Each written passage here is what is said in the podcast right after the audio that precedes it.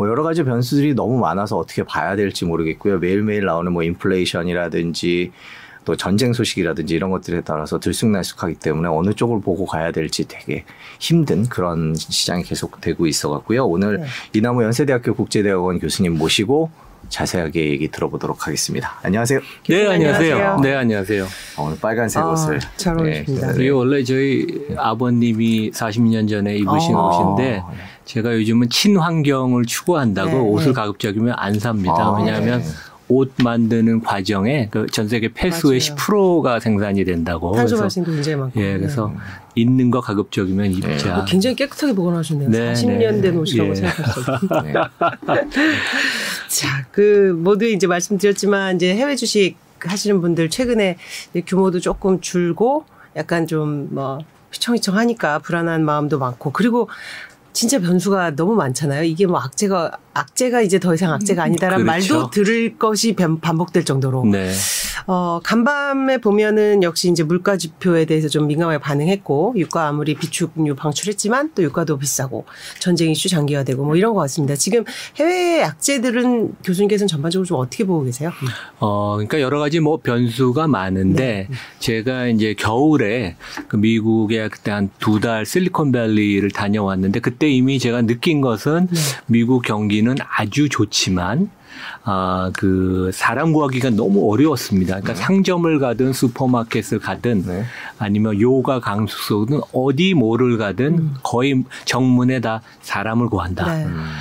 그, 그리고 이제 뭐 그 아마존의 자회사인 홀푸드 약간 네. 프리미엄 슈퍼마켓 같은 데는 뭐 급여를 아 뭐 엄청 올려주고 음. join할 때 바로 보너스를 주고 그 다음에 아마존의 물건을 20%쌀수 음. 싸게 살 수 있는 그런 혜택을 줘도 사람 구하기가 어려워서 그게 좀 더 가속화된 것 같고 음. 그 이후로 이제 겨울 이후로 일어난 것은 좀 더 뭐 그 우크라이나 전쟁이 일어나면서 네. 그전 전세 계 상품 소재 커머디티 가격이 또 올라가서 지금 이제 제 생각에는 이제 2주 후에 미국 그 1분기 실적이 발표가 되는데 네. 가장 관건은 마진 기업의 수익성이 음.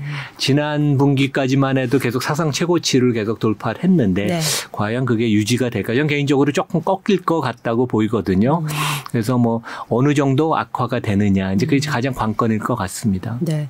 그럼 결국은 가격에 좀 전가를 하기는 아직은 시간이 좀 타이트하다 그렇게 보시는 거죠. 지금 뭔가 네. 오르는 거에 비해서. 그동안은 이제 네. 정가를 많이 했는데 네. 이제 고객들의 저항이 있는 것 같아요. 그래서 네. 테슬라 같이 워낙 그 충성도가 높은 데는 네. 최근에 뭐 한 1년 사이에 한20% 올린 것 같습니다. 네. 그래서 테슬라 같은 데는 가능하지만 음. 최근에 보면 이제 가전 제품들 같은 경우가 이제 뭐 프리미엄화 시키기도 하지만 너무 많이 올려서 아, 내구재 소비가 하반기부터 좀 둔화가 될 것 같고 음. 그 며칠 전에 그 TSMC 회장이 그런 얘기를 했어요. TSMC는 전 세계 반도체를 거의 다 거기서 이제 조립 그 제조를 하지 않습니까? 네. 그래서 그 하반기부터 약간 컨슈머 그 소비자 제품 가전이 좀 꺾일 것 같다. 이제 거기는 뭐 이미 수주를 미리 하니까 그래서 여러 가지 정황이 물량도 조금 둔화가 되고 음. 가격 정가하는 것도 용이치가 않아서 어 대부분 기업은 그래서 조금 마진이 꺾이지 않을까. 하지만 어, 감익을 기업 이익이 감익을 그러니까 이익이 감소하지는 않을 거로 봐요. 저는 한국 기업은 어, 올해 기업 이익이 감익할 걸로 생각하지만 미국은 증가율이 둔화 정도 음. 급격하게 둔화된 그건 되게 증시 입장에서는 틀리거든요. 네. 받아들이는 게 한국이 감소할 거라고 보시는 건 역시 원자재인가요? 좀 다른 변수도 그 있을까요? 전 세계에서 한국이 네. 여전히 세계 경기에 레버리지가 큰 우리 산업 구조를 갖고 있어서 네. 제 생각에는 금년 초부터 미국 주식은 꺾였지만 우리나라 주식은 작년 여름부터 꺾였잖아요. 그게 네. 어떻게 보면 올해 감익한 걸 미리 그때부터 주가가 음. 반영한 거거든요. 그래서 과거보다는 선행성이 떨어지만 여전히 전 세계 투자가들은 한국의 수출 지표를 제일 먼저 봅니다. 이게 네. 뭔가 전 세계 경기를 나타내는 네. 가장 그 바로미터다. 이제 그렇게 생각을 합니다. 예. 지금 기업 실적 얘기를 계속 듣다 보면 걱정되는 게 이제 이러다가 이제 뭐 리세션이나 뭐 음. 이제 그런 경기 후퇴나 이런 것들이 오지 않을까 침체나 이런 걱정들이 있긴 한 것 같아요. 그리고 최근에 아주 잠깐이긴 하고 또 장단기 금리 차역전 이런 얘기들이 있는데 그건 어떻게 보세요? 자, 일단 장단기 금리 차역전됐던 거 그거는 어떻게 보세요? 그러니까 지금 10년하고 2년 국채 금리를 보면 이제 역전이 됐다 아니면 거의 뭐 제로에 왔다 그러는데 또 월가에서는 다른 얘기도 많아요. 그래서 3년 아 그러니까 2년하고 3개월 국채를 보면 오히려 스프레드가 올라갔거든요. 네, 네. 그래서 여러 가지 어, 의견이 있어서 뭐 한 지표만 갖고 경기 침체를 들어간다고 저희가 단언할 수는 없지만 하여간 지금 여러 가지 그 연준이 금리를 인상하는 과정에 있어서 좀 실수를 하거나 아, 그러니까 페달을 잘못 밟으면 경기 침체 내지 한 경기가 급격하게 둔화될 리스크는 있고 그런 면에서 상당히 어, 증시가 최근 2주간 좀 올라서 뭐 낙관 논의도 팽배하기도 하지만 네. 조심 을 해야 되는 왜냐하면 금리는 계속 올라가고 기업이익 증가율은 둔화가 많이 되고 그다음에 이제 최근에 주가가 올라서 미국 시장 같은데 PER가 이제 20배가 또 다시 넘었어요. 네네. 그러면 주가가 솔직히 올라가기는 쉽지 않은 국면이거든요. 그래서 상당히 좀 어, 리스크 관리를 하고 상당히 뭐 그렇다고 뭐 주식을 많이 사고 팔고 그럴 필요는 없지만 하여간 근데 경계를 해야 되는 그런 국면은 맞는 것 같습니다. 그 장단기 금리차 역전 질문에 조금 이어서 이제 이번에도 이걸 보면 굉장히 극명히 갈리잖아요. 아, 과거에 거의 한두 번 빼고는 저- 이 지표가 굉장히 어떤 경기 둔화의 징후가 됐다. 뭐 2006년에 역전되고 2008년 금융이 왔고 그래서 굉장히 이제 시그널이 크다라고 보는 측면이 있고 말씀하신 것처럼 여러 다른 혼재된 지표들이 있어서 이걸로만은 이제 판단할 수 없다.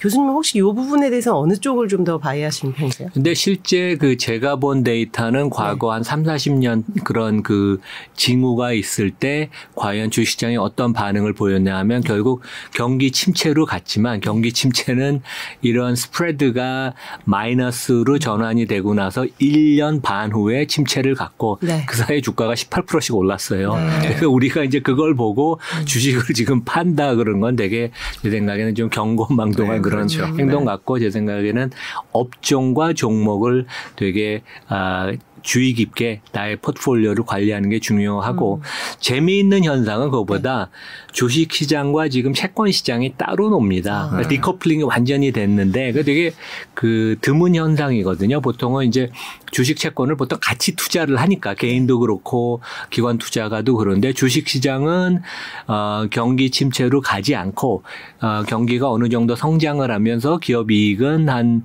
5%에서 10% 성장을 올해도 내년에도 한다. 그러면 주가는 웬만하다. 그리고 실질 금리가 마이너스니까 이제 자금이 여전히 주식장으로 계속 들어오고 있죠. 채권은 어 상당히 이게 상황이 만만치가 않고 특히 채권을 어차피 지금 보유하면 계속 손해가 날 테니까 이제 파는 사람들이 많아서 어 조금 더 비관론이 많은 상황인데 네. 제가 과거 경험을 한 30년을 돌이켜 보면 이렇게 좀 불안불안할 때는 채권 시장이 좀 똑똑합니다. 전문가들이 큰 그림을 더잘 음, 네. 봐서 오히려 채권 시장에서 주는 시그널인 조금 좀 불안하게 조심스럽게 우리가 대응하는 게 맞을 것 같습니다. 예. 네. 그럼 지금은 왜 이 채권이 이렇게 좀 디커플링이 일어난 유례가 없이 그 원인은 좀 어떻게 보세요? 어, 그러니까 아까 말씀드린 것처럼 주식을 투자하는 사람은 기업 이익 증가율에 지금 집중을 하고, 근데 채권 쪽에서 지금 돈이 계속 들어오고 있습니다. 음. 돈이 갈 데가 없으니까 결국 주식이 낫지 않냐. 그래서 네. 순유입이 계속 되고, 그 다음에 이제 개인들이 계속 그 미국에서 주식을 많이 사고 있고, 그 다음에 한국에서 여전히 미국에 투자하듯이 외국 자금도 많이 들어오고 있거든요. 그 다음에 미국은 기업이 자사주 매입을 지금 많이 해서 특히 그동안 1분기에는 주식 발행 물량 은 거의 없었습니다. IPO가 없었거든요. 그래서 기업이 오히려 어 그 자사주 매입이 주식의 수요를 견인하는데 채권은 수급이 지금 아주 안 좋아서 제가 얼마 전에 국부 펀드 분들을 만났는데 어, 세달 동안 워낙 채권이 마이너스 났고 그다음에 앞으로도 마이너스 나니까 채권을 어떻게든지 줄여서 다른 대체나 주식으로 하려고 이제 그런 고민을 또 많이 하시는 것 같아요. 그래서 수급 문제가 일단은 지금 주식하고 채권 시장에 좀 바- decoupling이 된 게 이제 그런 면이 큰 것 같습니다. 예. 그 결국은 지금 저희가 지금 방송 들어오기 전에도 약간 이제 debate를 거쳤는데 자 그러면 Fed가 저는 요새 이제 인플레 지표를 오늘도 이제 앞에 아침에 나온 PCE 지표 보고서도 이제 굉장히 생각보다 더 이제 많이 올랐고 유럽은 또 더 크게 이제 증가 그 물가 집값 인플레를 제일 잘 잡는 데는 독일이 한 7% 인플레가 예. 나왔으니까 놀랄 일이죠. 놀랬죠. 예. 그래서 예. 이제 어 저는 약간 아 연준의 뭐 실기까지는 안 가더라도 이게 과연 이렇게 뭐 baby step이든 big step이든 이거 잡을 수 있을까? 음. 결국은 계속 후행하는 거 아니냐? 그래서 금리만 올려놓고 이거 시장은 뭐가 될까? 이런 약간은 좀 그 조금 더 부정적인 입장이었는데 또 소문장님은 또 다른 입장이었고. 아니 뭐 큰 차이는 없어요. 내년 돼야 잡겠다 뭐 아. 이런 얘기들이 나오긴 하던데요. 보니까 인플레이션은 올해 내내 계속 되려고 보십니까? 어, 뭐 상당히 인플레이션은 큰 위협으로 계속 남아 네. 있을 것 같고 확실한 것은 연준이 지금 뭐, 뭐 상당히 뒤늦게 네. 지금 이제 페달을 밟는 건데 그런 비난도 했어요. 어떻게 음. 보면 통화 당국이라는 게 권위가 있고 네.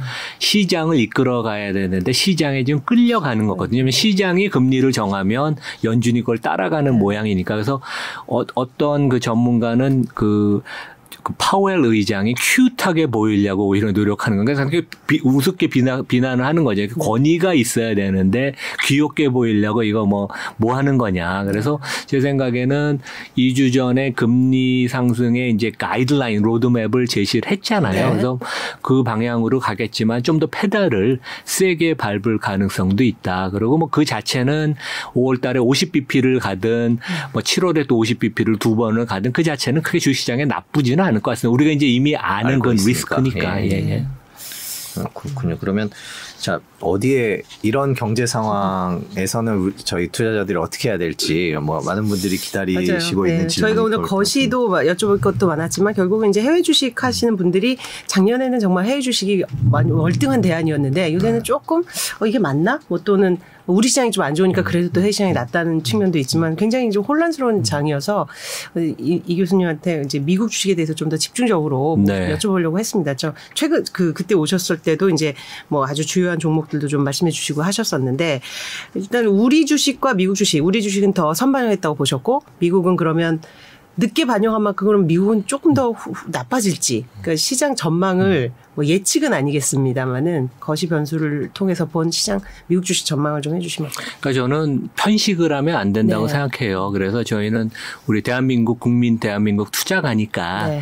아, 한국 주식도 투자를 하고 미국 음. 주식도 투자를 해야 되고 뭐 반반인지 6대 4인지 뭐 그거는 사람 따라 틀리겠지만 왜냐하면 큰 것은 명확한 사실은 장기 성과는 미국 주식이 해외 주식이 한국보다 좋다. 그거는 우리가 계산을 해보면 배당 포함한 수익률을 계산하면 미국이나 해외 주식은 10년, 20년을 봐도 아, 연 한 10% 아니면 10%좀 넘고 국내 주식은 삼성전자를 포함하면 연 7%, 삼성전자를 빼면 연 4%입니다.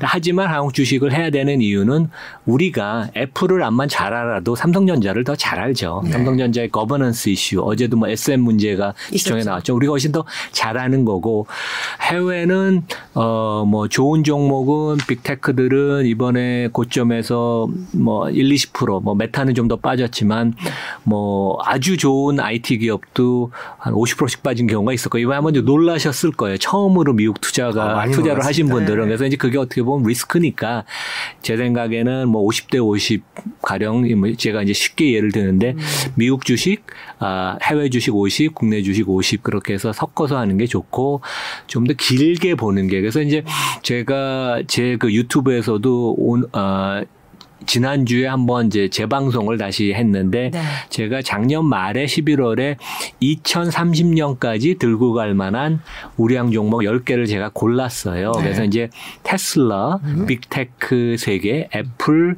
어, 메타, 그 다음에 어, 아마존, 어, 그 다음에 어, 금융에서는 제가 10년이니까 네, 어, 10년. 뭐 뱅크 오브 아메리카나 모건 스탠리 안 넣고 시티를 넣었어요. 좀 망가졌는데 살아날 수 있는데 왜냐하면 시티의 저력을 제가 아니까.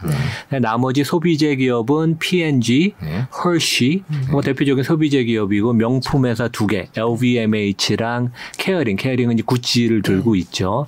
그리고 어 나이키, 네. 이제 그런 거를 해서 그 MSCI나 여러 그 지수를 보면 성장을 하는 이런 그 블루칩 기업은 주가가 비쌉니다. 네. 하지만 항상 프리미엄에 거래가 되기 때문에 네. 우리가 지금 높게 PER가 20배 넘게 사도 10년 후에 내가 혹시 팔게 되면 그때도 PER가 높을 거예요. 그러니까 너무 그거에 부담을 갖지 말고 좋은 기업을 좀 사자. 이제 그런 말씀을 꼭 뭐 그 열 종목을 제가 말씀드린 거 아니고 한 예로 이제 제가 말씀을 드렸습니다. 제가 교수님하고 이게 쭉 얘기 저 그 과거에도 나눠보면 그때 좋은 주식 나쁜 주식 책 그 내셨을 때도 보면 조금 더 전통적인 뭐 이제 꾸준한 어떤 시장 신뢰를 갖춰온 저 우리가 그렇죠. 제품 서비스를 아는 것 중에서 그렇죠. 고르자. 그리고 이제 그런- 브랜드에 대한 로열티가 네. 높은 이런 쪽에 이제 방점을 많이 두시는데 최근에 그 새로운 빵 얘기도 있잖아요. 뭐 퓨얼이라든지 농산물, 뉴클리어 원자재 뭐 이런 조금 새로운 쪽에서도 좀 보실 텐데 그러니까 특히 요새 이제 뭐 이런 당연히 이제 빅테크들은 이제 기존 기본적인 실적이 있지만 요새 조금 더 다르게 보시는 건 없어요? 혹시?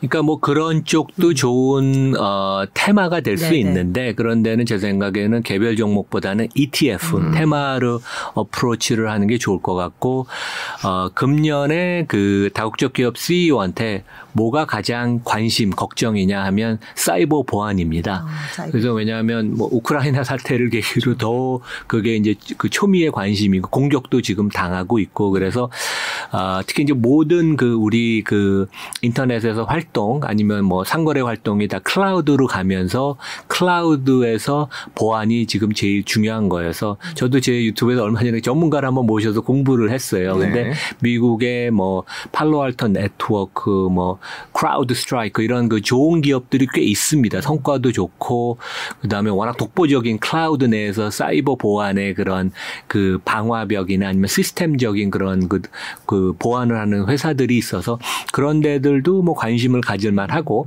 장기적인 테마니까 거기도 또 ETF들이 상당히 많습니다. 예.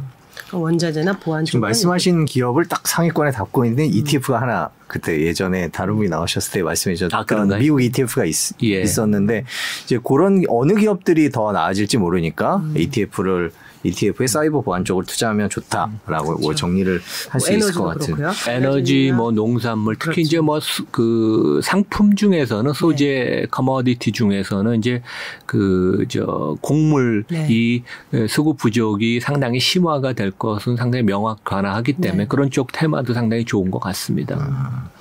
그 말씀해 주셨던 10개 기업에 대해서 조금 몇 가지 궁금한 거 조금 여쭤보고 가고 네. 싶어요. 그러니까 네. 테슬라는 여전히 앞으로 계속 그 자리에선 선두를 차지할 거다 이렇게 보고 계시는 건가요? 아니 뭐 독보적인 경쟁력이 있고 저는 네. 이제 4년 넘게 저희 집에서 전기차를 타서 얼만큼 네네. 그 회사가 차별화가 되는지 알거든요. 네. 그래서 리비안 뭐 루시드 이런 데가 대항마로 네. 살아남을 거는 확실하지만 네.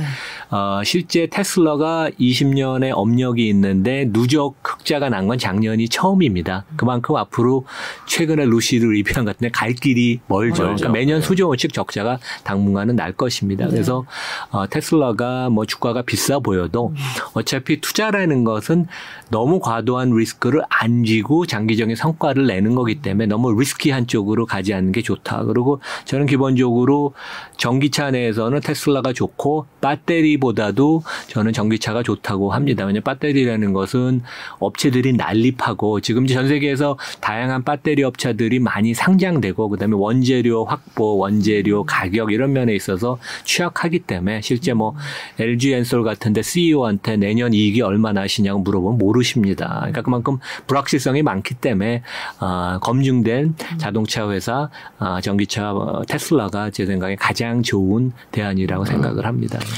뭐 애플은 뭐 많이 말씀을 해주셨고 메타에 대해서는 요즘에 약간 평가가 엇갈리고 있는 것 같긴 해요. 페이스북에 관해서는. 그러니까 확실히 그 리스크는 있고요. 그다음에 이제 메타버스로 가는 거에 대한 사내에서도 그게 공감대가 아직은 또 100% 이렇게 확보가 안 된 것 같아요. 그리고 이제 여러 가지 최근에 뭐 유튜브나 그런 틱톡 이런 데에서 이제 공격도 받고 그다음에 이제 애플의 그 개인 그 정보, 정보. 시스템 네. 관련된 그런 것도 있고 있고 근데 이제 어 실제 우리가 그 회사의 그 현금 흐름 창출 능력을 보면 어 알파벳 못지않게 여전히 현금 흐름을 많이 창출하고 음. 지난 4분기가 안 좋았다 그래도 영업이익률이 그 본업에서는 그러니까 이제 이 메타버스 관련된 투자를 빼면 본업에서 본업이라는 건 인스타그램, 페이스북, 아, 메신저 뭐 이런 거의 본업은 영업이익률이 49%입니다. 그러니까 어느 비즈니스가 50%의 영업이익률을 창 출하겠어요. 그래서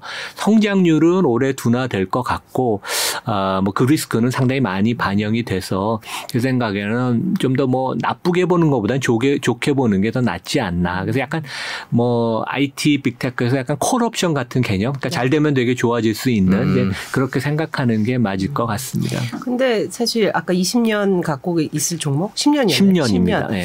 그렇게 본, 보는데 그쪽에 이제 메타버스 종목이라든지 그 부분은 안 넣으셨단 말이에요. 그러면 왜냐하면 제가 왜 이 질문을 드리냐, 드리냐면 메타버스가 미래의 어떤 주, 주된 트렌드가 될 수 있을 거라는 데는 이론은 없지만 언제냐는 거에 대해서는 굉장히 이제 다르잖아요. 그래서 그 이제 시- 실현화 시점을 놓고 메타를 좀 더 부정적으로 보는 사람은 조금 남았다, 한참 남았다, 뭐 이렇게 봐서 근데 그 10년에 안 넣으신 거 보면 메타 이게 있잖아요. 기업. 페이스북 아, 하나 있으니까. 메타라는 네, 그 네, 기업은 네. 있는데 네, 네. 메타버스 주된 어떤 뭐 엔터 예, 네. 뭐 이런 쪽의 게임 뭐 이런 부분은 사실 좀 안 보시는 것 같아요. 제가 넣었던 게 네. 세, 그러니까 그 10개 중에 3개가 빅테크니까 꽤 네. 비중이 되는 거고 네. 애플, 아마존, 이제 네. 메타, 페이스북을 넣은 건데 어, 지금 엄청나게 투자가 되고 주식시장이라는 건 미래를 반영하기 네. 때문에 메타버스가 좀 가시화되고 로드맵이 어, 아직도 제 생각에 저커버그 회장님 머리에 많이 있고 그게 이제 세상에 많이 안 그렇죠. 알려진 네. 것 같아요. 그리고 사람을 지금 엄청나게 많이 뽑고 있습니다. 네, 그리고 네. 이미 아 그동안 그 뭐 그 플랫폼 내에서는 몇백 명의 엔지니어를 그 장기간 고용하면서 계속 개발을 해왔거든요. 그래서 이제 조금이라도 가시화가 되면 제 생각에는 페이스북 메타는 주가가 반영을 할 거고 실제 뭐 그 애플도 그렇고 어 그 여러 가지 그 애플도 가상현실 보강형 그 증강현실을 많이 하고 하고 있거든요. 있죠. 특허 네. 파이프라인을 보면 그래서 빅테크들이 다 골고루 수혜를 입을 거라고 보게 볼 수 있습니다. 물론 이제 로블록스나 다른 것도 있고 뭐 아도비 같은 데도 이제 메타버스 플레이라고 하는데 네. 좀더 편안하게 투자 저희 개인들이 접근할 수 있는 거는 뭐 빅테크 내에서 고르는 게 낫다. 네. 예. 어, 아도비랑 로블록스는 많이 떨어졌어요. 예, 그거는 네, 예, 많이 떨어졌는데 그두 뭐 예, 예. 예. 그, 그, 모두에 이제 실리콘밸리 다녀온 말씀 하셨는데, 그러니까 좀 다녀오셨으니까 아주 생생하게 최근에 이제 그런 분위기도 보셨을 것 같아서, 현지에서 어떤 이제 분석가로서 쭉 보시면서 조금 마음에 조금 들었다. 이런 투자처는 새롭다. 뭐 이런 좀 생- 경험담을 말씀해 주실 수 있을까요, 혹시? 어, 그러니까 저는 네. 그, 그러니까 이제 매장들을 좀 가보거든요. 네, 네, 이제 네. 매장을 가서 뭐 애플 매장도 네. 가고 AT&T 매장을 가서 네. AT&T에서는 요즘 뭐 애플 아이폰에서 삼성 갤럭시로 스위치하는 사람이 있냐, 거꾸로 삼성에서 음. 애플로 하는 애가 있냐. 그래서 제가 느낀 거는 작년 겨울에도 여러 매장을 가보면 그 애플의 재고는 상당히 많아요. 그래서 네. 이제 우리가 항상 공급망 문제 때문에 애플의 재고를 걱정을 하는데 실제 매장 가서 물어보면 건 되는 거니까. 그리고 점점점 삼성 갤럭시에서 애플로 스위치하는 사람은 많아지고 미국에 거꾸로 애플에서 아, 갤럭시로 가는 데는 사람은 별로 없다. 그래서 실제 뭐 삼성전자도 작년 연말에 아, 대표 이사급이 몇 명 교체된 것도 네. 이러한 그 생태계 생태계. 결국 이제 생태계거든요. 생태계 애플의 생태계를 점점점 이제 투자가들이 주목하고 그러는데 그런 면에 있어서는 삼성하고 애플의 격차는 1, 2년 사이 벌어졌고 더 많이 지금 벌어지고 있는 것 같아요. 예. 그래서 뭐 그 심화가 될 것 같습니다. 그 애플에 이번에 구독 서비스를 하겠다고 이제 발표를 했는데 그것도 결국에는 애플은 애플의 생태계를 확대하는 데 더 보탬이 될 것이다 이렇게 그렇죠. 보고 계세요. 그러니까 지금 그 전 세계에 18억 개의 애플의 그 operating system이 들어간 기기를 사람이 사용하고 있거든요. 네. 그래서 저도 개인적으로 다섯 개를 사용하고 있고 네. 저희 집이 네 명인데 열여덟 개가 있습니다. 그렇죠. 그러니까 이제 애플의 생태계에 들어가면 더 그게 늘어나죠. 근데 네. 실제 저가 핸드폰도 애플이 만든다는 거는 그걸 팔아서 돈을 벌겠다는 게 아니라 생태계. 끌어들이는 거죠. 그래서 이번에 보면 최근에 주가 오른 게 음. 다른 거보다도 아 이게 컨텐츠 쪽에도 이제 애플이 음. 어 되게 잘하는 거 아니냐. 그래서 이제 파친코가 되게 호평을 해외에서도 네, 많이 네, 네. 받았고 네. 오스카 아카데미상도 작품상을 받고 네. 이런 것들이 음. 무차별적으로 컨텐츠를 만들지 않지만 선별해서 한다 그러고 이제 지금 얘기 나오는 거는 이제 핀테크의 payment 쪽을 또 애플이 하겠다고 그러면 네, 이제 뭐 그렇죠. 막강하죠. 그러니까 이 생태계를 만든다는 거. 그러니까 그 저는 약간 빅테크가 좀 재미없다고 하지만 음. 그 압도적인 그 진입 장벽을 쌓고 그 다음에 그 진짜 미국의 전 세계에서 좋은 사람 다 빨아들여요. 옛날에는 미국에서 Ivy, 스탠포드, MIT 나온 친구들이 변호사 월가 아니면 뭐 컨설팅을 가는데 요즘은 빅테크를 갑니다. 그러니까 성장성도 높고 그러니까 그 사람이 다 하는 거 아니에요. 그래서 그런 면에 있어서는 격차는 계속 더 벌어지고 그 격차를 줄이기가 물론 이제 규제의 관점에서 미국이 그 누르면 되겠지만 중국하고 미국이 지금 따로 가서 경쟁을 하는데 근데 규제도 세게 할 것 같지는 음. 않습니다. 예. 그런 측면에서 보면 우리 이제 삼성전자 주주들이 많아서 좀 안타까운 측면이긴 한데, 그러니까 반도체는 빼고 우리 삼성전자가 반도체만 있는 게 아니잖아요. 그래서 그 기기 갤럭시 문제를 보면 이번에 이제 어떤 뭐 GOS 문제도 있었고, 뭐 초격차가 이제는 더 이상 초격차가 아니라는 그런 여러 뭐 이제 논란도 있었고요. 그렇게 보면 이 생태계에서 뒤처진 것뿐만이 아니라 기술적으로도 좀 이게 어, 따라잡기 힘든 거 아니냐라는 그런 우려도 있는 게 사실이거든요. 그러니까 삼성그룹이나 이제 전자 퇴임한 임원들이 네네. 네. 우리가 옛날에 일할 때랑은 요즘은 조금 틀리다. 음. 약간 좀 그런 얘기를 하시는 분들도 있어요. 네. 그래서 조금 경쟁력 측면에 있어서 좀 뒤처진다는 그런 생각도 들고. 근데 제 생각에는 하여간 영업 그 제조 측면이 하나가 있는 것 같고 다른 거는 이제 거버넌스 측면인데 영업 제조 측면은 뭐 지금 쉽지는 않고 가령 음. TSMC와의 격차를 좁히지를 못하고 있지 않습니까? 네. 근데 이제 거버넌스 측면에 있어서는 삼성이 주주주들한테 해줄 수 있는 것들이 많은데 어렵지 않게 보통 우리가 얘기하는 뭐 배당 증가, 자사주 매입, 소각도 있지만 쉬운 것은 TSMC는 미국의 네. 상장 회사 주식이 상장된 지 20년이 넘었어요. 음.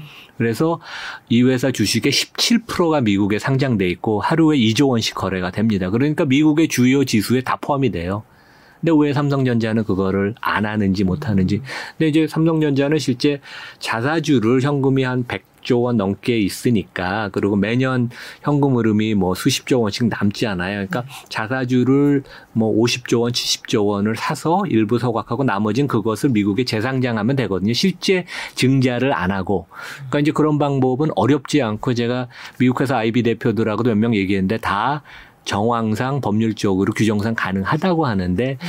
주주 친화적인 걸 조금 관심을 가질 필요가 음. 있습니다. 그리고 이제 이사회라는 게 원래 주주 위해서 그런 거 고민하라고 월급 주는 건데 네. 어, 사회이사들이 좀 그런 거에 관심을 가질 필요가 있습니다. 진짜. 네. 그렇군요. 다시 미국 얘기를 돌아가서 네. 10대 기업 10년 뒤에 유망한 10대 기업 말씀을 해주셨는데 구글이 없어요. 그러니까 이제 제가 네. 그 다섯 10개 중에 5개를 빅테크는 넣을 수가 없어서 아, 너무 네. 많아서 어, 네. 그래서 이제 애플은 당연히 들어가고 네. 어, 알파벳 대신 메타를 넣은 이유는 알파벳 너무 좋은 기업입니다. 진짜 네. 제가 그 유튜브 방송을 해보니까 네. 진짜 구글이 대단한 회사라는 걸더 그렇죠. 네. 느꼈습니다. 뼈저리게. 저희가 이것도 지금 유튜브를 통해서 어, 그래, 그렇죠. SBS도 요즘 유튜브에 투자하는 비용이 어마어마하게 늘고 있는데요. 네, 그래서 결국 뭐 크리에이터나 이런 사람은 돈을 못 벌고 구글이 다 갖고 가죠. 그래서 음. 진짜 대단한 회사인데 음. 저는 이제 10년을 보고 추천을 했기 때문에 오히려 주가가 최근에 메타가 많이 빠져서 넣은 거지 아. 1년을 놓고 보면 오히려 뭐 알파벳이 더 좋을 것 같고 음. 네. 아마존도 좀 길게 아마존은 호흡이 좀 꼭 길게 필요한 데거든요. 투자를 워낙 많이 하는 회사니까 전 세계에서 70조, 80조를 투자하는 기업이 유일합니다. 네. 음. 뭐 마이크로소프트도 좋은 회사인데 마이크로소프트 조금 재미는 없죠. 네, 그래서 이제 저는 조금 길게 보니까 최근에 주가가 좀 그 조정을 받았 올랐거나 좀 빠진 메타랑 어, 아마존을 넣은 것이고 뭐 뭐 뭐 좀 더 보수적으로 하려면 알파벳이나 마이크로소프트도 너무 좋은 회사니까 뭐 대안이 될 수 있다고 생각을 합니다. 네. 네. 0572님이 댓글에서 메타 주가 너무 빠졌는데 음. 말씀하셨는데 음. 지금 그만큼 한번 생각해 볼 만큼 떨어졌다 이렇게 판단을 하시는 거예요. 어, 그러니까 최근에 반등을 했지만 네. 저희가 거들떠 보지도 않는 음. IBM보다 현금 흐름 cash flow를 보면 메타 주식이 쌉니다. 음. 그러니까 뭐 그만큼 쌀 이유는 저는 없다고 생각하거든요. 네. 그리고 작년 같은데도 아까 말씀드린 것처럼 영업이익률이 49% 음. 현금 흐름이 많이 나니까 작년에 20조 원 이상을 주식 매입 소각했거든요. 네. 그러니까 그만한 그 계속 그 소각도 하고 그러면서 주주 가치를 높여 갈 거예요. 그래서 근데 메타의 약간 문제는 음. 거버넌스가 그렇게 좋지는 않아요. 왜냐하면 이제 차등 의결권 제도가 있고 그다음에 저커버그가 그 실제 알파벳은 창업 두 분이 래리 페이지나 이 두 분이 이제 경영에서 빠지면서 그 훌륭한 임원들을 많이 영입을 해서 지금 보면 사, 어, 그 그, 그, CEO도 훌륭을 하고, CFO인 루스 포랫 MN, 모건 스탠리 넘버 2였던 여자분을 음. 모셔왔어요. 그래서 제대로 finance나 투자가 입장에서 이제 관, 그 여러 가지 이제 그 인프라를 갖췄는데, 아직까지 메타는 비즈니스는 뭐 돌아가지만 거버넌스 측면에서 아주 그 임원진이 좀 10년하고 똑같아요. 기본적으로 네. 아주 그래서 그런 면에 서는 좀 보강이 더 필요하다. 그러니까 음. 너무 이제 원맨 쇼, two-man show. 네. 어, 그러니까 셰릴 샌드버그랑 두 분이 네. 핵심 의사 결정을 하는 게 이제 그런 면에서는 좀 리스크고 음. 디스카운트 요인이긴 합니다. 예. 네. 전 나이키 질문 한번 드리고 싶어요. 이게 음. 사실 뭐 굉장히 애정받는 종목 중에 하나인데 이게 사실은 이제 플랫폼에서 조금 벗어나서 D2C도 시도를 하고 이런 여러 가지 시도들이 성공적이었다고 지금까지는 봐야 되겠죠. 어, 그러면 그러니까 예. 이 회사에 고용하는 그러니까 저는 그 회사를 볼 때 결국 사람이 회사를 만드는 거 아니에요. 그래서 네. 창업자나 CEO를 보고 그 회사가 어떤 사람을 뽑냐. 그러니까 네. 제가 이제 빅테크 좋아하는 게 최고의 인력을 지금 다 빨아들인다고 네, 그렇죠. 말씀을 드렸잖아요. 네. 나이키도 이미 오래전부터 developer, data scientist 많이 고용을 했습니다. 아. 그래서 이제 그러한 문화가 돼 있기 때문에 direct consumer가 계속 잘 하고 있고 지난 분기에도 아마 19%인가 네. 증가를 했어요. 그래서 뭐 중국 같은 데 안 좋지만 충분히 음. 어, 선방을 매출이나 순이익이 했죠. 그래서 기업 문화에 녹아가 있고 그러면서 상당히 훌륭한 회사입니다. 되게. 음. 그 지금 그 저희 들으시는 분들을 위해서 잠깐 설명을 드리면 직접 한다는 말씀인 그렇죠. 거죠. 이제 나이키가 소비 그렇죠. 소비자들과 그러니까 직접 홈페이지를 통해서 나이키 앱에서 네. 팔거나 홈페이지에서 하니까 네. 회사 입장에서는 재고 부담도 없고 음. 그다음에 이제 고객하고 직접 하면서 고객에 관한 데이터를 하면서 그 customize된 계속 그렇죠. 음. 정보를 업로드 할 수 있고 이제 네.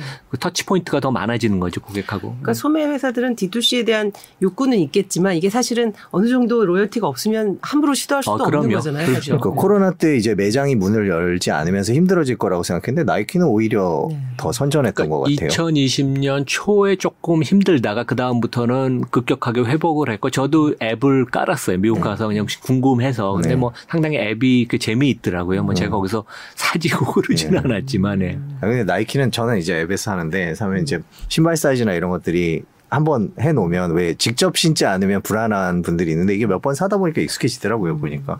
근데 나이키가 이제 베트남 공장 문제도 있고 그래갖고 이제 공, 공급이 잘 안 된다. 팔 물건이 없다. 뭐 이제 이런 논란들이 생기면서 주가가 아직 150 못 올라온 것 같아요. 130대에 있었던 걸로 기억을 하는데 이런 나이키의 주가는 계속 안 좋을까요? 그러니까 공급망 문제 그 다음에 그런 것을 잘 그 대처를 못한 건 아디다스고요. 네. 아디다스는 이번에 좀 뒷걸음 쳤고 네. 나이키는 상당히 그래도 잘한 것 같아요. 물론 이제 중국에서는 여러 가지 좀 어려움이 있는 것 같습니다. 중국에 보면 복건성의 그 저 타이거라 그래서 그 네. 이제 그 복건성이라는 거 한국으로 하면 약간 개성상인 같은데 음. 비단지고 한 분야만 하는데 거기에 신발 업체들이 뭐 리닝 안타 이런 데들이 있거든요. 거기가 요즘 되게 잘 나가서 네. 중국에서는 미국 업체 아디다스가 좀 그 힘들어 하는데 네. 그래도 뭐 나이키는 공급망 문제를 슬기롭게 꽤 잘 극복을 한 것 같고 이번에 이제 최근에 한 3주 전에 실적이 발표됐는데 그때도 오히려 매출 총이익률은 늘었어요. 약간 음. 그러면서 역시 나이키다. 근데 음. 주가가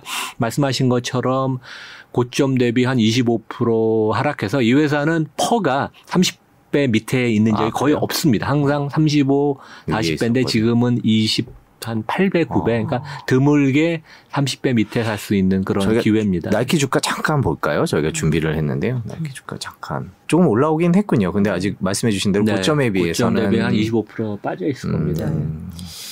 그 나이키는 명품으로 보십니까? 아니 그... 왜냐면 아까 말씀해 주실 음. 때 루이비통이랑 케링 다음에 말씀해 주시길래 아. 명품으로 보시나 해서. 그러니까 나이키는 모르겠는데 음. 그 룰루레몬은 자기가 자칭 affordable luxury라고 어, 네. 살수 있는 네. luxury라고 하죠. 왜냐면 뭐 옷 같은 게한 100불 넘으니까. 네. 뭐 룰루레몬은 며칠 얼마 전에 실적 나왔는데 예, 괜찮은 것 같아요. 예, 예. 룰루레몬도 아주 뭐 훌륭한 회사죠. 이런 쪽에서 그 어차피 저희 이제 시청자분들께서 루이비통이나 캐링의 주식을 사려면 프랑스에서 사야 되는데요. 그러니까 유로화나 유럽의 상황 그런 걸 볼 때 지금 루이비통 주식을 산다. 이거 괜찮은 판단일까요? 그러니까 두 회사 다 주가가 좀 조정을 받았고요. 네. 이 원래 명품은 경기에 가장 영향을 많이 받아야 되는데 실제 영향을 거의 안 받습니다. 왜냐하면 중산층이 점점점 전 세계에서 많아지면서 네. 그동안은 중국이 견인을 했고 전 세계 명품 소비의 40%가 중국이에요. 그다음에 이제 인도, 인도네시아 이런 데 이제 중산층이 많아지니까 한국도 최근에 뭐 젊은 층 중심으로 어, 수요가 되게 많은데 꾸준한 수요가 있고 pricing power가 왜냐하면 그 복사 복제를 하기가 어렵잖아요. 네. 이거는 뭐 중국 업체가 만들 그러니까 불란서랑 이탈리아 사람들밖에 못 합니다. 그러니까 네. 뭐 앵글로색슨들도 못 하고 그래서 그런 면에서는 prime location의 부동산 같죠. 그러니까 이제 늘어나지를 않으니까 그런 면에 있어서는 되게 매력적인 것 같고 브랜드 가치도 되게 뛰어납니다. 그래서 최근에 뭐 화제가 됐던 게 푸틴이 그 로로 피아나 옷을 네. 1,800만 원짜리 입고 와서 그게 네. 뭐 비난 내지 아, 화제가 네. 됐는데 네. 그만큼 브랜드가 근데 그거는 루이비통 네. 그렇죠. 회사죠. 그다음에 뭐 케어링은 뭐 그 구찌나 구찌나 보테가 베네타. 예. 그다음에 뭐 그런 것도 갖고 있으니까 뭐 대단합니다. 네, 그래서 뭐 그렇군요. 에르메스 안, 안 포함 안 시키신 이유는?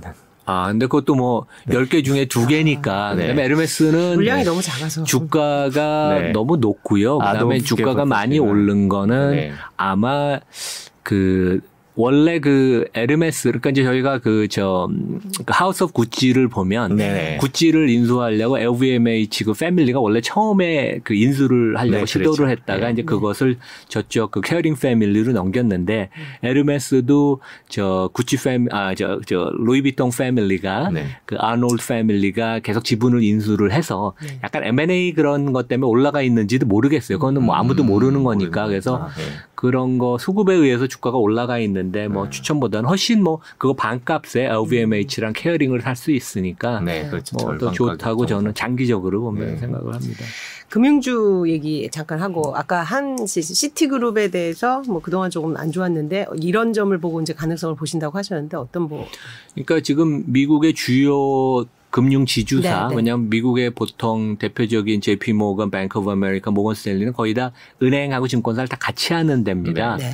그런데 이제 PBR, 그러니까 보통 여기 금융주는 순자산 대비 아, 주가가 얼마큼 높냐는데 PBR이 1배 미만이 아무데도 없어요. 근데 시티만 좀 망가진 상태고 계속 지금도 음. 구조 조정을 하기 때문에 0.6배, 0.7배예요. 네. 근데 이제 시티라는 게 한국에서 철수를 이번에 철수했죠. 소매금융을 네. 하는데 그것은 맞는 의사 결정이에요. 그러니까 우리 대한민국 국민 입장에서 는 안타깝지만 시티 주주 입장에서는 적자 나는 건 다 정리를 하는 게 맞으니까. 네. 그래서 구조 조정을 지금 그 여성 CEO가 작년부터 취임을 하고 계세요. 그래서 그 부분이 전략도 잘 세우고 우리는 그 전 세계에서 지금 어 경쟁력이 없는 글로벌한 소매금융을 정리를 하고 그다음에 investment banking도 우리가 JP 모건, 골드만 모건 스탠리, 뱅크 오브 아메리카 밀리니까 음. 우리가 비싼 돈으로 사람들 뽑아서 다이 투 다이 직접 경쟁을 안 하겠다. 그것도 주주한테는 좋은 거고 그 대신 private banking WM에 집중을 하겠다. 다 전략이 음. 맞는 것 같아요. 근데 보통 은행이 한번 망가지면 다시 그, 재, 그 재건을 하는데 5년에서 한 10년 걸린다고 음, 하거든요. 그래서 지금 작업을 한 지 한 3년 정도 됐기 때문에 뭐 1, 2년, 2, 3년은 계속 어려울지 모르지만 음. 뭐 다른 은행의 반값 정도에 지금 살 수 있는 거니까 그리고 시티는 얼만큼 그 프랜차이즈나 인원이 좋은지는 저는 알거든요. 옛날에 이제 경쟁하는 회사에 제가 있어 아, 예. 봤으니까 네. 그래서 좀 기다리면 나중에 뭐 좋지 않을까. 근데 1년 정도 놓고 보면 최근에도 주가가 뭐 별로 그렇게 좋지는 않았어요. 그래서 저희 좀 잠깐 CT 주가 보고 갈까요? 저희가 저희 그치. 교수님 말씀하시면 뒤에서 탁탁 준비를 합니다. 아, 저희가? 예, 예. CT 주가 잠깐 네. 보겠습니다. 아, 그 말씀하신 대로 진짜 해야 되나? 좀 요즘에는 좋지는 않네요. 네. 네. 그러니까 10개를 고르신 게 보면 10년간의 어떤 실적에 대한 전망과 가격 변수를 같이 고려하셔서 네, 그렇습니다. 이거는 뭐 좋은 기업을 꼽은 게 아니라 투자하면 좋은 기업이기 때문에 네, 그렇죠? 맞습니다. 네. 자, 그럼 국내 시장 얘기도 조금 해 볼게요. 일단 한국 증시에 대해서 우리가 이제 아 이거 버틸 때다라고 맨날 이렇게 어, 시- 어, 그런 믿음만 가질 때가 아니라 이제 객관적으로 좀 봐야 될 것 같은데 실제로 이제 교수님이 만나시는 분들도 좀 외국인 투자자에 속하는 그런 그룹핑들이 많으실 거고 지금 외국인 투자자들이 현재 보는 한국 증시에 대한 좀 전반적인 시각 전망 어떻게 좀 정리해 그러니까 저? 제가 요즘 이제 현역이 아니니까 네, 이제 네. 외국 투자가를 직접 많이 네. 만나진 못해요. 얼마 전에 그냥 어떤 헤지펀드 오너분하고 네, 한번 네. call을 하긴 했지만 저는 근데 최근에는 그래서 이제 외국 금융기관, 외국 증권사에 이제 뭐 영업이나 trading 담당하는 대표 이제 후배들이 네. 있으니까 이제 정보를 들으면 지금 이제 전반적으로 emerging market, 한국은 아직까지 이제 대만하고 emerging market이니까 음. 시각이 그렇게 우호적이진 않고 특히 이제 중국에서 중국을 지난 아, 작년까지 계속 많이 샀어요. 1년에 30조, 50조 원을 매년 외국인이 샀는데 아, 그 중국 사태, 특히 이제 미중 간의 관계, 그다음에 주- 미국에 상장돼 있는 중국 주식의 그 저 딜리스팅, 그다음에 여러 가지 그 중국의 그 공동 부유, 시진핑의 정책 뭐 이런 거에 대한 걱정 때문에 중국을 이제 팔기 시작했는데 그 돈이 한국으로는 안 오고 대만, 음. 아세안, 동남아시아, 인도로 간다. 음. 그리고 이제 약간 그런 것은 이제 구조적이다. 그러니까 왜 한국으로 돈이 안 오냐 하면 한국은 지금 보기에 그냥 적정하게 value가 된 것 같다. 그래서 더 안 파는 이유는 이미 언더웨이시 돼 있기 때문에 더 팔게. 왜냐하면 어, MSCI 아시아, ex-Japan 일본을 뺀 데서 한국이 14%다 그러면 12% 그거를 뭐 제로를 들고 있지는 않거든요. 네. 벤치마크가 14%면 한 12% 들고 있으면 이미 underweight인데 거기서 더 팔지는 않습니다. 그래서 한국을 팔지도 않지만 당장 어떠한 그 계기 모멘텀이 있을 것 같지는 않아서 음. 한국 주식을 사진 않고 바, 어, 근데 이제 이번에 이제 정권 교체가 되니까 어, 이번에 이제 당선인이 친기업적인 행보를 하면 조금 어, 관심을 갖고 지켜보겠다. 이제 이제 그런 관망세고 그다음에 이제 주식을 놓고 보면 반도체가 그래도 한국이 좀 저평가된 거 아닌가 그렇게 생각하는 투자가들이 좀 있는 것 같고요. 그 다음에 아, 인터넷 중에서는 좀 네이버를 좋게 보고 카카오는 여러 가지 거버넌스 측면에 있어서 좀 걱정을 하고 그다음에 좋게 보는 데가 이제 금리가 계속 오를 테니까 그다음에 이제 은행주 은행이 또 분기 배당을 한다 그러니까 이제 governance나 주주 친화적인 활동을 하고 있고 그다음에 이제 그 배터리에 대해서는 조금 시각이 뭐 우호적이진 않은 것 같습니다. 그래서 이제 큰 종목들은 그 정도 뭐 제가 말씀 자동차는 보면 현대차가 저평가됐다고 주가가 많이 빠졌지만 BMW PER가 3.5배밖에 안 돼요. 음. 그러니까 globally 보면 우리나라 자동차 회사가 그렇게 저평가됐다고 어뭐 주장할 수 있는 건 아닙니다. 왜냐면 자동차 업종들 요즘 valuation이 다 내려와서 그래서 음. 우리가 그냥 속해 있는 업종들들이 주가들이 최근에 많이 빠져서 그런 면에 있어서 최근에 그 어떤 자산이든 그러니까 우크라이나 채권 같은 경우는 액면가 대비 20%에 거래되기도 했거든요. 그래서 싼 주식이 아까 말씀하신 메타 같은 데도 주식이 싸니까 왜 한국 주식만 싸다고 주장을 하느냐. 이제 그것에 대해서 외국 투자가들이 약간 동의를 하지는 않습니다. 지금 해주신 말씀 중에 배터리에 대해서 부정적으로 판단한다고 말씀해 주는데 그 이유를 좀 여쭤볼 수 있을까요? 어, 그러니까 성장은 많이 하는데 네. 결국 투자라는 것은 내가 관리 가능, 가능한 리스크. 그러니까 리스크라는 거는 미래 기업 이익에 대해서 어느 정도 내가 자신 있게 그 알아야 되는데 그런 면에 있어서는 배터리 업체들은 성장을 많이 하는 걸 확신하지만 얼마큼 돈을 벌지 모르죠. 음. 이제 그런 점에 있어서는 오히려 그 완성차 업체 그 전기 자동차를 하는 업체들이 좀 더 리스크가 적다고 보는 것 같아요. 그리고 배터리 업체들은 최근에 다양한 데들이 더 많이 상장이 돼요. 그래서 완성차 업체도 자기네 자회사를 갖고 있는 배터리 회사를 별도로 상장할 수 있고 유럽에도 보면 그 정부들이 펀딩을 해주는 배터리 업체들이 최근에 있습니다. 그래서 그런 데들도 이제 상장을 앞두고 있고 그래서 그동안은 뭐 페네소닉 한국의 3개 업체 그다음에 그 CATL 뭐 그 정도였는데 초이스들이 많아지면서 꼭 한국 거를 투자할 필요가 있냐 이제 그런 의문점도 있고 그다음에 이제 LG는 그 뭐 거버넌스가 그때 뭐 국민연금도 반대를 하는데 그렇게 분할 상장을 강행한 게 뭐 제 생각엔 거의 뭐 범죄에 가까운 네. 진짜. 그런 것에 대한 실망 음. 아, 뭐 그런 것들이 좀 있는 것 같습니다. 그러니까 저희는 사실 이제 그 우리나라 언론이다 보니까 이제 뭐 자꾸 객관적으로 봐야 되지만 이제 K 배터리 K 배터리 하면서 뭔가 기술적으로 조금 더 우위에 있을 거다 이런 이제 인식을 갖고 있었잖아요. 근데 네. 지금 교수님 말씀 들어보면 이 배터리 기술이라는 게 크게 다르지 않고 경쟁자가 늘어나고 범용 제품이 되다 보면 결국 가격 경쟁력은 떨어질 수밖에 없다. 이렇게 그렇죠. 전망. 네. 그러니까 결국 pricing power가 얼만큼 있느냐에 네. 그러니까 일단은 장기 성장성은 높지만 네. 여기도 자본 집약적인 산업입니다. 자본 집약적인 건 투자를 숙명적으로 수조 원씩 해야 되고 그 결과 감가상각 그런 게 많이 생기면서 이제 변동성이 높아지거든요. 근데 자본 집약적인 산업은 cyclical한 산업은 valuation을 높게 못 받아요. 이것은 그런 면에 있어서는 음. 뭐 PER을 높게 줄 수가 없는 그런 산업 입니다. 물론 성장은 마- 높게 많이 하겠지만 예. 이번에 보면 니켈이라든지 어떤 배터리 그 소재에 대해서 또 이제 가격 오르니까 바로 이제 굉장히 위협적으로 다가오는 그런 바이든 행정부도 또 조치를 한다고 그렇죠. 얘기를 네, 그렇죠. 예, 예, 예. 이렇게 경쟁심에서 어느 회사가 1등할지 모를 때는 그냥 네. ETF를 투자하고 네, 뭐 어떨까요? ETF가 뭐 좋을 수도 있습니다. 네. 그럼 정리하면 긍정적으로 보시는 건 이제 외국인들이 소위 그러니까 반도체, 은행, 뭐 네이버 그리고 부- 조금은 부정적이라고 보는 건 배터리, 카카오 또 완성차는 좀 이제 뭐 소소 뭐 이렇게 좀 네, 네, 뭐 중립. 내지 뭐 굳이 뭐 이렇게 저평가됐거나 고평가됐다고 그렇죠. 뭐 네. 보지 않는 그런 입장인 것 같습니다. 그리고 카카오에 비해서 카카오는 어떤 저 어떤 저기 구조적인 뭐 이슈 저 거버넌스 이슈가 있다고 하셨지만 네이버는 그거에 비하면 거버넌스 이슈에선 free하다고 보는 쪽인가요? 아, 그러면 그러니까 네. 물론 네이버도 자사주를 사러 다른 쪽에 넘기고 뭐 네. parking하고 이제 그런 것들은 거버넌스 측면에서 좋지는 않은데 태생적으로 DNA가 두 회사가 틀리고 음. 그다음에 이제 제가 아는 분이 가령 네이버의 사외이사를 꽤 오래 하셨는데 제대로 governance가 그런 면에서 좀 작동이 돼요. 그래서 이제 음. 그 창업자나 그 뭐 대주주 마음대로 하지 않고 즉흥적으로 이제 카카오가 또 그게 장점이지만 아직까지 그런 문화가 많이 남아 있잖아요. 되게 그리고 governance가 뭔지도 제 생각에 잘 몰랐던 것 같아요. 주주의 권리 이런 게. 근데 네이버는 그런 면에 있어서는 어 원칙에 의해서 그다음에 이사회도 그러니까 제가 아는 분도 뭐 사외이사를 1년에 시간을 백몇십 시간 그 제대로 그 미팅을 다 하고 안건을 심사를 하고 그러거든요. 그래서 그런 거가 뭐 어느 정도 형식적이라고 또 뭐 비난하는 사람도 있겠지만 안 하는 것보다는 그게 되게 중요하죠. 그리고 그런 면에 있어서는 여러 가지 좀 장치가 잘 돼 있어서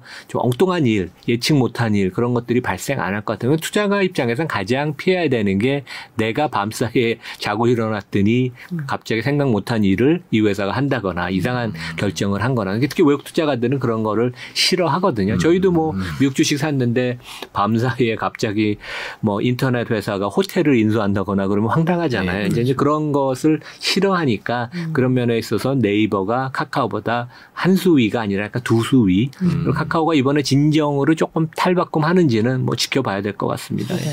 확실히 가버넌스 얘기를 많이 해주시네요. 외국인 네. 투자자들이 그 가버넌스를 정말 세게 보기 아, 그럼요. 그러니까 이제 옛날 그러니까 governance란 말은 요즘에 많이 쓰지만 과거 30년 전부터도 그 management quality 경영진의 질, 이, 이 경영진이 똑똑하고 도덕적 윤리적인 거. 그게 결국 뭐 거버넌스 얘기니까 옛날부터 그게 가장 핵심이었습니다. 예.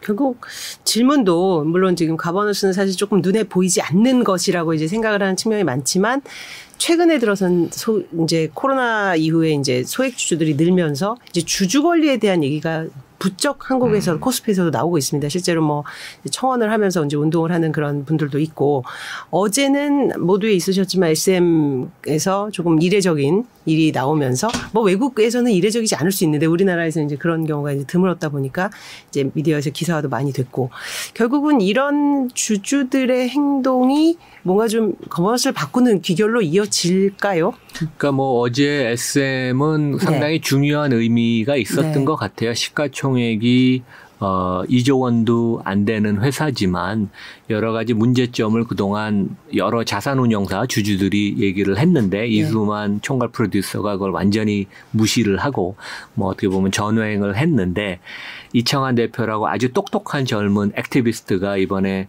딱 걸렸죠, 되게. 그래서 감사를 어그 작년에 또 상법이 개정화 개정이 돼서 어그 감사위원이 되는 사외이사나 이제 감사에 있어서는 그3% 룰이 적용이 되니까 그래서 어 잘못된 관행은 바뀌어져야 되고 주주라는 것은 그 회사의 주인이거든요. 네. 그래서 창업자가 아니면 대주주가 자기 마음대로 물론 자기 개인 회사면 하면 되겠지만 상장 회사는 나머지 소액 소수 주주가 있는데 그 사람들한테 골고루 그 사람들 입장 입증, 입장을 고려해서 의사결정을 해야 되는데 그러면 상당히 중요한 이벤트였고 앞으로도 우리나라 그런 면에 있어서는 대주주나 CEO들이 좀 나쁜 그러한 그 뭐 이제 저희 표현 전문가들 표현 사익 편취라고 그러는데 음. 아, 그런 것들을 못 하게 되는 그런 계기가 되면 한국 시장이 조금 좋아질 여지가 있습니다. 네. 그래서 그런 면에서 상당히 긍정적인 그 고무적인 현상이라고 생각을 합니다. 예. 네, 저희가 국내 시장 얘기를 계속 음. 하고 있는데요. 마침 또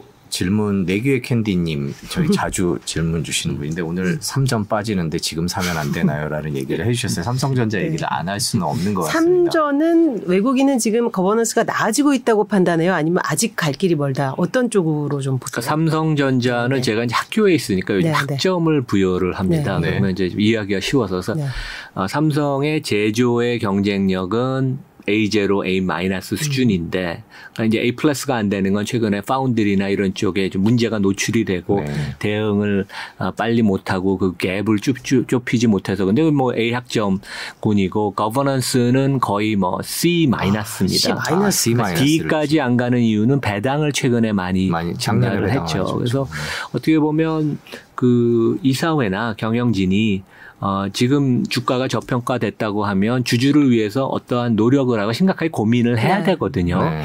근데 이제 그런 그 모습이 전혀 없으니까 되게 답답하죠. 그래서 TSMC랑 너무 비교가 많이 돼요. 음. 이사회의 구성.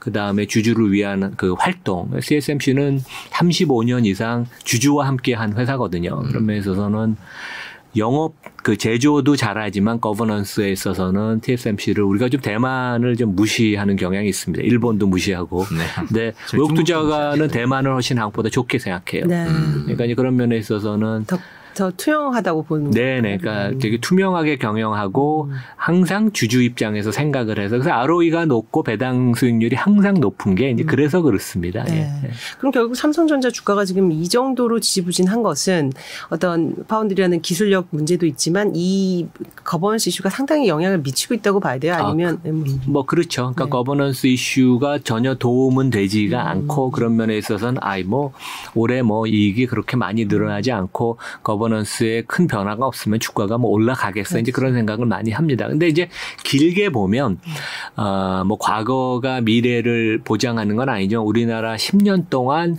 어, 주주 총 수익률 그러니까 이제 주가 상승하고 배당을 쭉 더해서 이제 그 내가 주주로서 얼만큼 돈을 벌었냐 보면 삼성전자는 지난 10년 동안 연 16% 정도 주주 수익률을 안겨줬고 네. 우리나라 시장은 삼성전자를 빼면 연 4% 였습니다. 네. 삼성전자가 여전히 세계적인 기업이고 그건 뭐 부인할 수 없으니까 그런 면에 있어서는 뭐 올해 주가가 안 좋을 수도 있지만 네. 장기 보유를 한다고 생각을 하면 당연히 삼성전자는 매력은 있는 회사죠. 음, 근데 뭐 지금 질문하신 분이 이번 달 4월 달 수익률을 얘기하시는 건지 잘 모르겠습니다. 그거는 저는 뭐 장기적으로는 어떻게 장기적으로 뭐 당연히 제일 좋은 회사죠 한국에서. 음. 예. 네. 그럼 현대차도 사실은 이제 약간 중립 의견을 말씀하셨는데, 근데 현대차로서는 굉장히 공격적으로 친환경차라든지 여러 비전은 또 제시하고 있어요. 이런 것들을 어, 조금 그만큼 현대차가 기대하는 것만큼으로 평가하지 못하는 이유는 뭘까요? 그러니까 이제 국내. 투자가들이 그렇게 생각하시는 것 같아요. 그 최근에 뭐 미국, 유럽에서 뭐 제네시스 맞아요. 전기차들 뭐 뭐 몇 등을 했다, 마켓시어가 늘었다.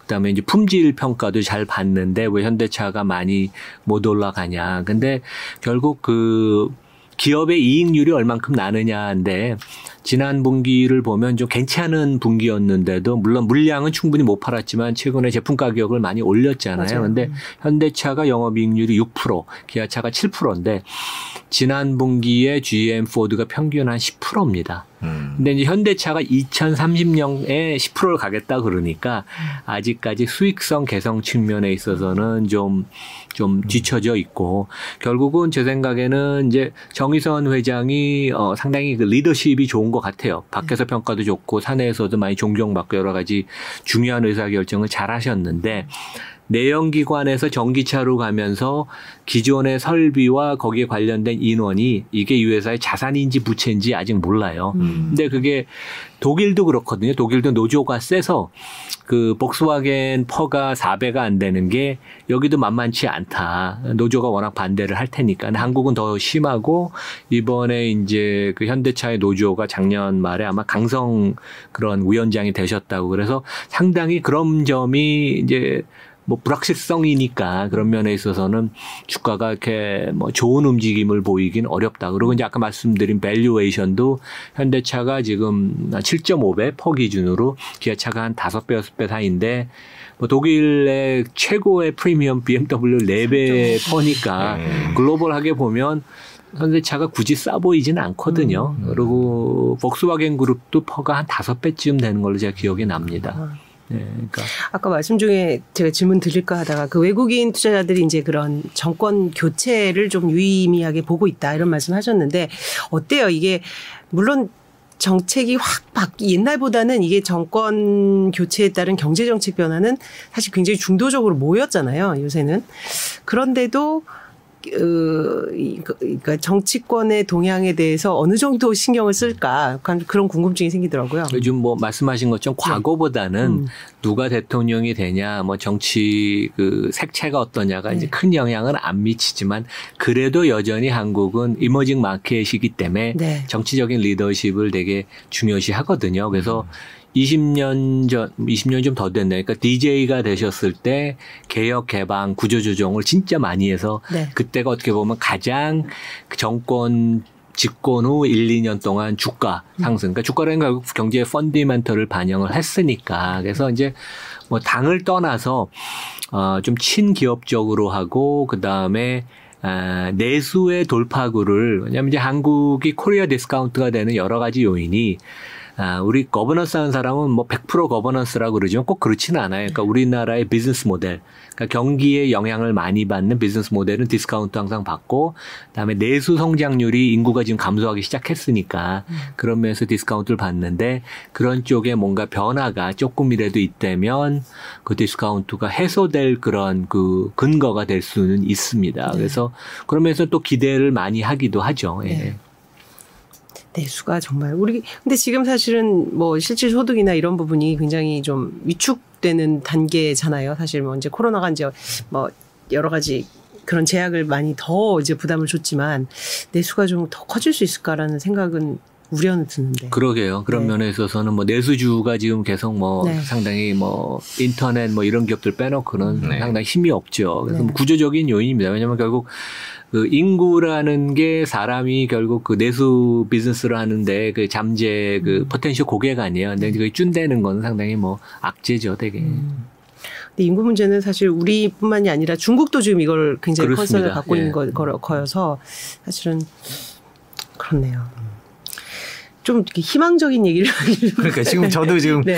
어떻게 하면 텐션을 좀 올릴 수 있을까 지금 계속 우울한 얘기만 네. 해서 좀 우울한 얘기만 해서 미국 우울한 얘기 하나 더 여쭤봐야 될 네. 것 같은데 우크라이나 음, 저기 음. 침공은 러시아의 우크라이나 침공은 어떤 영향을 얼마나 더 미칠까요? 이거 뭐 너무 뚱딴지 같은 질문이긴 한데 아니 사실 그동안 장기간 수많은 이제 소위 전쟁 국지전부터 해서 이제 봐- 봐오셨고 그게 어떻게 이제 사이클을 총- 통해서 이제 반영이 되는 것도 보셨을 텐데 그 경험에 기반한 물론 이번은 또 다른 거겠지만 전혀 예상이 안 되는 네. 쪽으로 계속 흘러가고 있어서요. 그러니까 푸틴은 뭐 아마 19세기에 사는 그 지도자 음. 같아요. 그래서 내가 땅을 네. 영토를 늘리면 음. 에, 우리 제국이 러시아 제국, 구소련 제국이 커진다고 생각을 하고 이번에 이제 계산을 잘못한 거를 알았고 그 젤렌스키가 유태인 아니에요. 네. 유태인들은 그 네트워크도 좋고 아주 실제 똑똑합니다. 그러니까 우리가 처음에 뭐 코미디언이 대통령이 됐다고 되게 폄하를 했는데 그렇죠. 그분 뭐 그 할아버지가 홀로코스트 희생자고